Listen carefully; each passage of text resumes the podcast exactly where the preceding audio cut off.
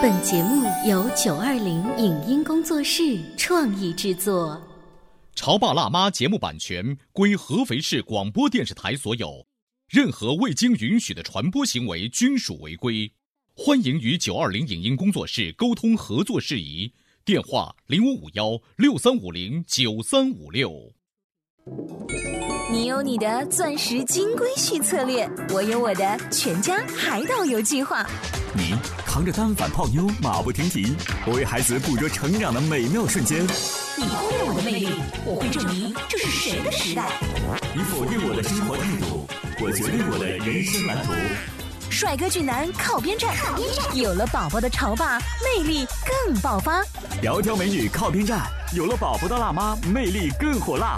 我是辣妈，不是老干妈，我为自己代言。我是潮爸，不是太阳能浴霸，我为自己代言。潮爸辣妈。本节目嘉宾观点不代表本台立场，特此声明。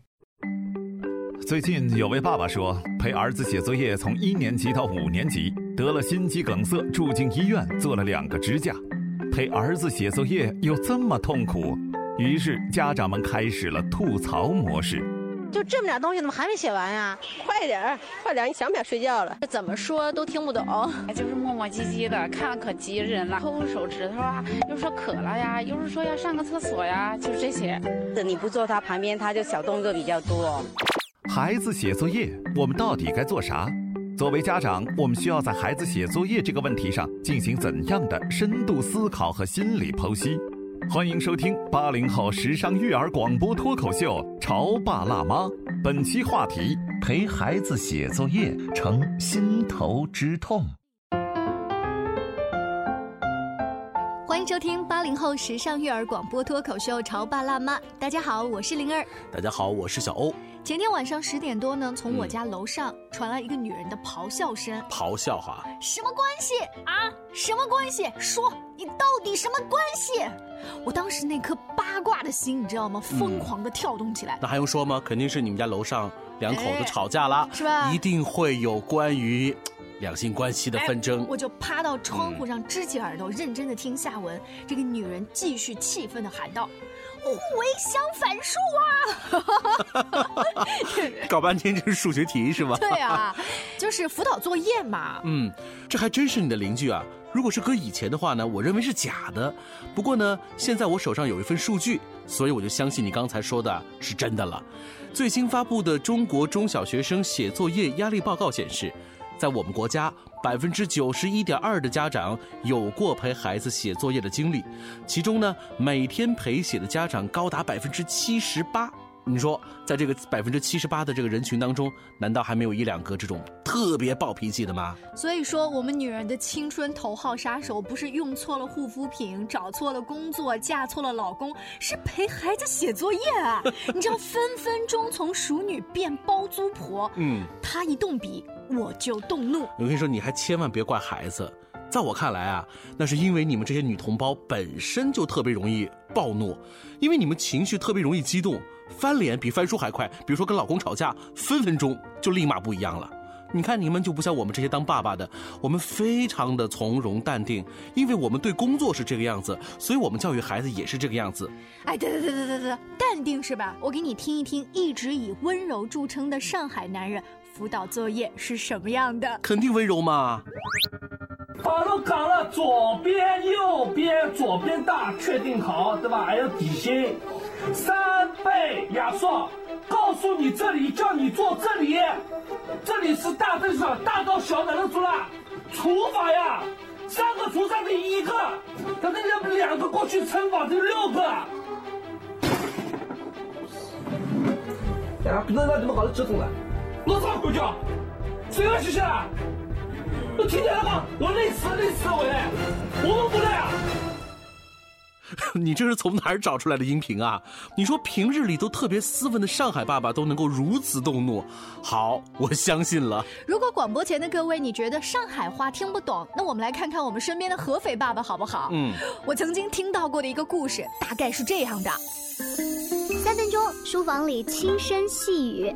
宝宝乖，好好写啊，爸爸陪着你。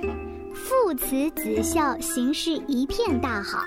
五分钟，爸爸的音量有点加大。谁啊？横要从左往右塞，不能从右往左塞。十分钟后，爸爸的声音震耳欲聋。弟子要先写土，后写也，都讲了五遍了。十五分钟后，爸爸的声音开始抓狂。我的妈了！你怎么这样笨呢？你的像哪个啊？一号都不像我，我小时候哪有你这样笨？儿子，是我有病，可长了。我好好的甩甩手指，看看尾巴，舒服的要死，偏偏来陪你洗澡呀！我有病呐！好吧，我现在是彻底承认了，在给孩子辅导写作业这个问题当中啊。真的是不分男女，不分爹妈，只要孩子一动笔，我们就动怒。可是这也不是办法，啊因为他们在写作业的时候，我们在旁边到底要干些什么靠谱的事情？这样既容易监督他们，又不让我们生气呢？让我们采访一下今天做客我们节目的嘉宾，来自中科大终身学习实验室的齐老师，还有旁边的小雪妈妈，我们一起来聊一聊这个话题，好不好？我是搬了把椅子，就坐他旁边。多远？我跟他也就隔了，就跟同座位似的。哦，同桌。我就坐他旁边，然后我看我自己喜欢的书。但是我书，我一般不会去挑特别游戏的书，我也会挑一些我工作中需要的一些书。那么我在旁边看，嗯，他做作业的时间呢，我跟他说，那我们就同时画个时间吧，就是你你三十分钟，我也三十分钟，因为三十分钟你完成作业了，我也完成了，咱们就一起出去休息一下。因为如果要么我就不陪在他身边，我就给他规定时间，我就把门关上，说哦，我三十分钟后再过来。我绝对不会说我在他旁边坐的时候拿一个手机在那看，或者是看一些休闲的书，因为这对孩子是有影响的。好，刚听到了啊，这是中科大的齐老师啊，是算是比较高大上的这个级别的。我们来听听小雪妈妈你在干嘛？呃，常说是陪伴是最长情的告白嘛，但是我也是一个懒妈妈哈。然后我的先生他也是一个喜欢玩手机啊，因为白天上班很累了，回家以后想放松一下，比如说看一下新闻，看一下视频。之类的，所以我们俩经常会说，他就会说你去陪他，我说那你去陪他会更好，你你的学习方法会更好，所以我们俩就推啊推啊，结果我们俩就算了，让他自己写吧。那你们那个时候在干家务？啊，对对对，会做自己的事情。就他在房间里头一个人在那个房间里头做。对，是的。但是我们尝试过不同的方法，比如说有的时候他会说：“妈妈，你来陪我吧。”那我们就过去陪他。结果就发现了，你发现他字写的很慢，你会想你能不能再快一点？然后他那个，比如说七减三，你明明是等于四的，他会在那想半天，拿手指头算，你就会很着急说。再快一点！虽然你们俩在做家务，但有的时候你们会抽样检查啊。对，就我们会轮流去陪他。我跟我先生后来就抢着干家务。没有发现这个世界上最美妙的事情是家务。本来小雪是觉得妈妈你来陪我是一件很美好的事情，可当你不停的叨叨他的时候，他会跟你发飙说：“妈妈你走开吧。”对对对，你会很忍不住去说，比如说你要算快一点，你要写快一点，你应该这么算，你你应该这么做，就是你会忍不住去说。不像刚才齐老师。说陪他的时候就是做自己的事情，跟他在一起。但我是陪着他的时候，我得看着他写你，因为他真的就是你不看他的时候，他的那个是龙飞凤舞的。你要看着他，你跟他说你要再写认真点，用力一点，哎，他真的字会写的很好看。但他心里面是内心是抵触的，我我能感觉到他的抵触的情绪。所以你真的是管太严了。明明你家女儿未来可以成为我国著名的草书家，龙飞凤舞是他的本性啊。对对对，是的。所以对你来讲。在孩子写作业的时候，如何陪伴也算是个难题。就是陪不陪是个问题，然后怎么陪也是个问题啊。嗯，小雪妈妈的心情我特别能理解。嗯，如果我真的可以拿一本书哈，淡定的在陪着孩子身边自己看的话，嗯，我今天就不会坐在这儿特别焦虑了呀。是呀，我觉得这个思考是走在前面的，就是孩子没有动笔之前。嗯，我特别同意你的观点哈，灵儿，校正好了态度和方法，再开始写作业。今天呢，我们也请到了正面管教的讲师卢丹丹老师，让我们听一下丹丹老师有什么具体的方法来教像灵儿这样子的容易焦躁和暴怒的家长。正面管教呢，它有很多很多的工具是适合于孩子写作业的，因为正面管教它提倡的是一个温和与坚定并存。其实当孩子写作业的时候，我们特别需要温和与坚定并行。首先，我想分享的是惯例表。惯例表呢，可以帮助孩子让他自己去安排他写作业的时间，因为现在很多孩子就是回到家，他不知道干嘛，他可能要拖很长时间才开始写作业。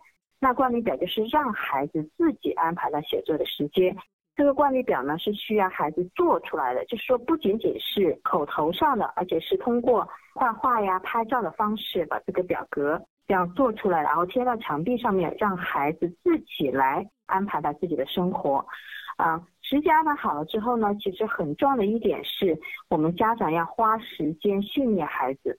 就写作业，其实有的时候孩子特别特别需要家长的帮忙，尤其是当孩子刚上小学的时候，花时间训练呢，其实它是可以分成几个步骤的。第一步就是说，家长一边做一边和善的给孩子去讲解；第二步呢，让孩子参与进来，家长和孩子一起做；第三步就是当孩子掌握一定的技能之后，让孩子自己做，家长在一旁监督。第四步是当孩子觉得自己准备好了，就让他自己独立去做。这个我发现，在很多家长当中，没有特别的花时间去训练孩子，就很多时候可能就是觉得，哎，差不多你准备好了，就让你自己去做吧。或者是说我只是陪在他旁边，不断的在呵斥他，并没有去真正的去训练孩子。所以这四步是我们在孩子刚开始学写作业的时候一定要去做的。只有这样的话，他才能够真正的去学会怎么样自己独立写作业。最后我分享的一个是赋予权利，很多家长就是对孩子写作这个事情，他是不舍得放手的。当我们刚刚说过的花时间训练、培养给他技能以后呢，在这个时候你要去信任孩子，让他去尝试。有的时候可能会出现他独立写作业，比我们家长陪他可能需要花更长的时间，但这是一个进步的一个过程。谢谢丹丹老师，这些小方法和经验之谈呢，要慢慢体会，嗯，不留痕迹的融入跟孩子的作业斗争当中。嗯，我忽然想到，我曾经采访的一个小朋友，问他说：“妈妈在你旁边盯着你写作业，辅导你，忍不住发火的时候，你当时什么心情啊？”对啊，孩子他到底说什么了呢？我根本没在意妈妈在凶什么，我也听不清楚他们辅导了我什么具体的功课，我就只想他快点发完火，赶紧离开我的房间。哎，这个感觉，我们脑补一下哈，像不像是我们这些上班族？嗯，比如说有一天，领导把你叫到办公室去了，他说：“灵儿，今天啊，这个活儿你现在就在我的眼皮底下做完。”你说。这个时候你慌不慌，急不急？是啊，你越慌你越急，你工作越做不好。嗯，然后你越做不好呢，领导就越觉得你没用。所以这就是为什么我们要跟领导的办公环境要分开的缘故啊，对不对？你跟领导心知肚明的不在同一个时间、同一场所办公，嗯，那回家后呢，却贴着自己的孩子，让孩子在自己眼皮底下做作业。哦，你这样一讲的话，我忽然觉得我的孩子好可怜，他还不如打工的我。是啊，今天呢。在我们的节目当中来聊这个孩子写作业的话题啊，你看刚才发表意见的大多数都是女同胞，还有各位妈妈，她们看待问题的角度啊，会跟我们这些男性同胞是不一样的。其实啊，我们一直在探寻是不是孩子的问题，因为他们写作业如此的困难，是不是因为方法不对，导致就出现了各种各样的情况？这个时候。我们作为一个成年人，作为一个父母，应不应该反思一下，我们到底有没有迁怒于孩子？现在就让我们请教一下，同样做客直播间的终结心理咨询的顾旭顾老师。大家好，顾老师，当我们的名字在班级群里被班主任老师艾特了一下，说你的孩子作业完成质量太差，我想不迁怒我都难啊。是啊，顾老师，会不会是因为我们成年人害怕输？不想让爱情的结晶成为一个失败品，我成为了一个失败的爸爸，特别没面子。其实呢，从这个家长啊，这个控制不住发怒的这个情绪状态上来说，啊，我们可以从深层的心理学当中啊剖析一下。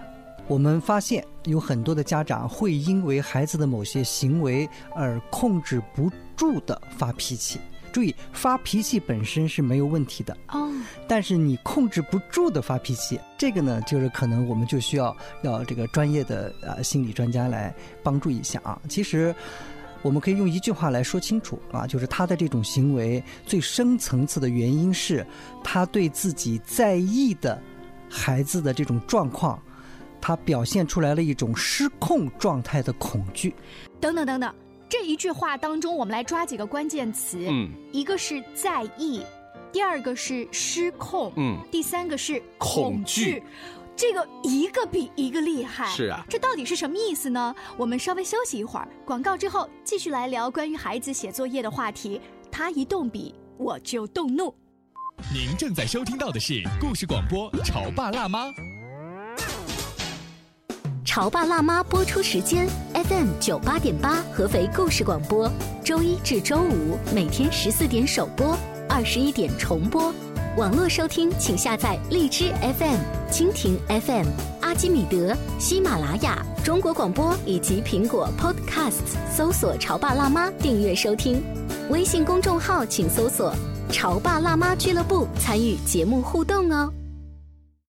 潮爸到，辣妈，准备到，育儿专家，请。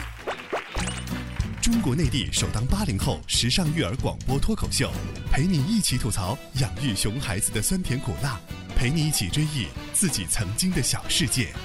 潮爸辣妈。本节目嘉宾观点不代表本台立场，特此声明。最近有位爸爸说，陪儿子写作业从一年级到五年级，得了心肌梗塞，住进医院，做了两个支架。陪儿子写作业又这么痛苦，于是家长们开始了吐槽模式。就这么点东西，怎么还没写完呀？快点儿，快点儿！你想不想睡觉了？怎么说都听不懂，就是磨磨唧唧的，看了可急人了。抠手指头啊，又说渴了呀，又是说要上个厕所呀，就是这些。你不坐他旁边，他就小动作比较多。孩子写作业，我们到底该做啥？作为家长，我们需要在孩子写作业这个问题上进行怎样的深度思考和心理剖析？欢迎收听八零后时尚育儿广播脱口秀《潮爸辣妈》，本期话题：陪孩子写作业成心头之痛。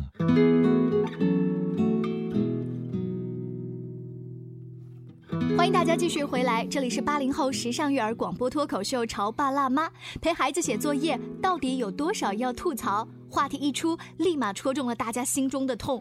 但是我们身边呢，也有一些画风清奇的妈妈，比如说我们街头采访到的这一位妈妈。写作业是孩子自己的事情啊，干嘛要我们管呢？我们越管他不是越被动吗？但是我也会告诉他，你要有很强的时间观，在一个时间段，你尽量去完成这个事情。即使完不成，差一点点也没关系。我觉得把他的专注力和他告诉他的一些学习能力，快速、快记、快抄，当他能力起来的时候，他会喜欢学习。所以我觉得培养好孩子这几方面，我觉得是家长是不需要陪孩子写作业的。如果这个家长一直在陪着孩子写作业，我觉得不是孩子的问题，而是家长的问题。你看。一定是别人家的妈妈，别人家的孩子都是学霸嘛。可是我们家的孩子，为什么他一动笔我就动怒？这到底是为什么？我很想知道我们内心的原因。那刚才顾老师提到了那句话六个词嘛：在意、失控、恐惧。在意，谁家的孩子自己不在意呢？第二个是失控。失控？什么叫失控？就是我管不住他了，他不听我话了。对你说的非常好。再也不像小时候那么可爱了。呃，更何况呢，是写作业不是大人写，对，是孩子要去完成的。那么孩子在学校里头，他到底学的怎么样，会表现成为作业做的怎么样？这个部分实际上是他的学校到家庭的这个教学的部分，家长确实好像干涉起来。有些难，嗯，或者说控制起来有些难。对，比如说在视频当中，我们也看到了，呃，在家长希望孩子这么做，但是他发现呢，好像孩子不是按照他说的那样去做。嗯，实际上他孩子的状态对于家长来说是一个失控的状态。所以这是第二个关键词，第三个关键词是恐惧。恐惧。对，实际上这个恐惧是对他自己。对这个失控的一种无力的这种恐惧，无力的一种恐惧。那么恐惧之后就会引发出他的情绪上的变化。对他实际上是用一种暴怒来宣泄他内心的恐惧。嗯，注意在心理学当中，我们特别注意到一点，就是说当一个人很恐惧的时候，他会用一种暴怒。来掩饰来掩饰自己内心的恐惧。好吧，顾老师你厉害，你一眼就看破了我们家长的这一种小伎俩啊。嗯，那我们到底该如何做呢？难道我们应该放弃对孩子的这种学业的控制吗？只有这样，我们才能够变得淡然而不生气吗？哎，这里边呢，我们就涉及到了如何解决问题啊，因为我们都知道，心理咨询最关键核心的东西就是要帮助来访者解决问题。那么在这个过程当中，刚才我们已经讲到了，首先我们在意孩子，这个本身是没有任何问题的，嗯，因为我们爱我们的孩子，我们爱他，所以我们在意他，这个本身是没有问题的，嗯。但是呢，是什么让你对一个你在意的一个人失控了？注意，这个是需要我们家长好好反思我在想啊，是我不了解他了。比如说他越来越大了，有自己的朋友圈。对，那这个时候我就要问你了，是什么让你不了解他了？就是是什么让你对一个你在意的状态不了解了？那孩子长大了，那总是他长大了嘛，他的事儿变多了嘛，那我的事儿也变多了，所以那肯定的喽。好，如果你承认你能够接受这个不了解，那么你是否能够接受因为你的不了解而不能更好的去控制它？那不能，我还得要控制他。我刚才说的那个那不能，似乎也道出了很多家长的心态，就是说你长大了，这没错。可是老子还是你老子，是这样的哈。对对，所以在这个过程当中，我们家长实际上更多的应该关注自己，你在跟孩子的这种陪伴教育过程当中，你是不是用心的去了解孩子？嗯，比如说，如果孩子写作业的慢，你可了解是什么原因？嗯，如果你不了解原因，你让他快，可能是无效的。这就有点像是打仗，我要了解敌人，我才能打赢那场仗一样。所以，按照顾老师的这一个了解孩子，我可不可以说，我如果了解了，OK，我去解决这个了解背后的问题。还有一种情况是，我真的就是没有办法了解一个青春期的孩子，那我就是慢慢把心态调整，我放弃那么一点点，对自己就不容易发怒了。是，所以我们说，往往在一个情绪的过程当中，如果我们卡在情绪里，我们就会有身心疾病。嗯，而实际上暴怒而且失控的一种发脾气，就是一种典型的身心疾病的表现。所以今天在我们节目当中所聊到的那个极端的个例，因为孩子写作业竟然心脏出问题，还真的是一件可能发生的事情。他不是应该去找心脏科的医生，而是应该找心理学的医生。非常感谢顾老师以及在座的各位老师、爸爸妈妈做客我们的直播间。更多关于育儿的有趣的故事以及。经验分享，大家也可以关注我们的微信公众号“潮爸辣妈俱乐部”。下期见，拜拜！再见，再见。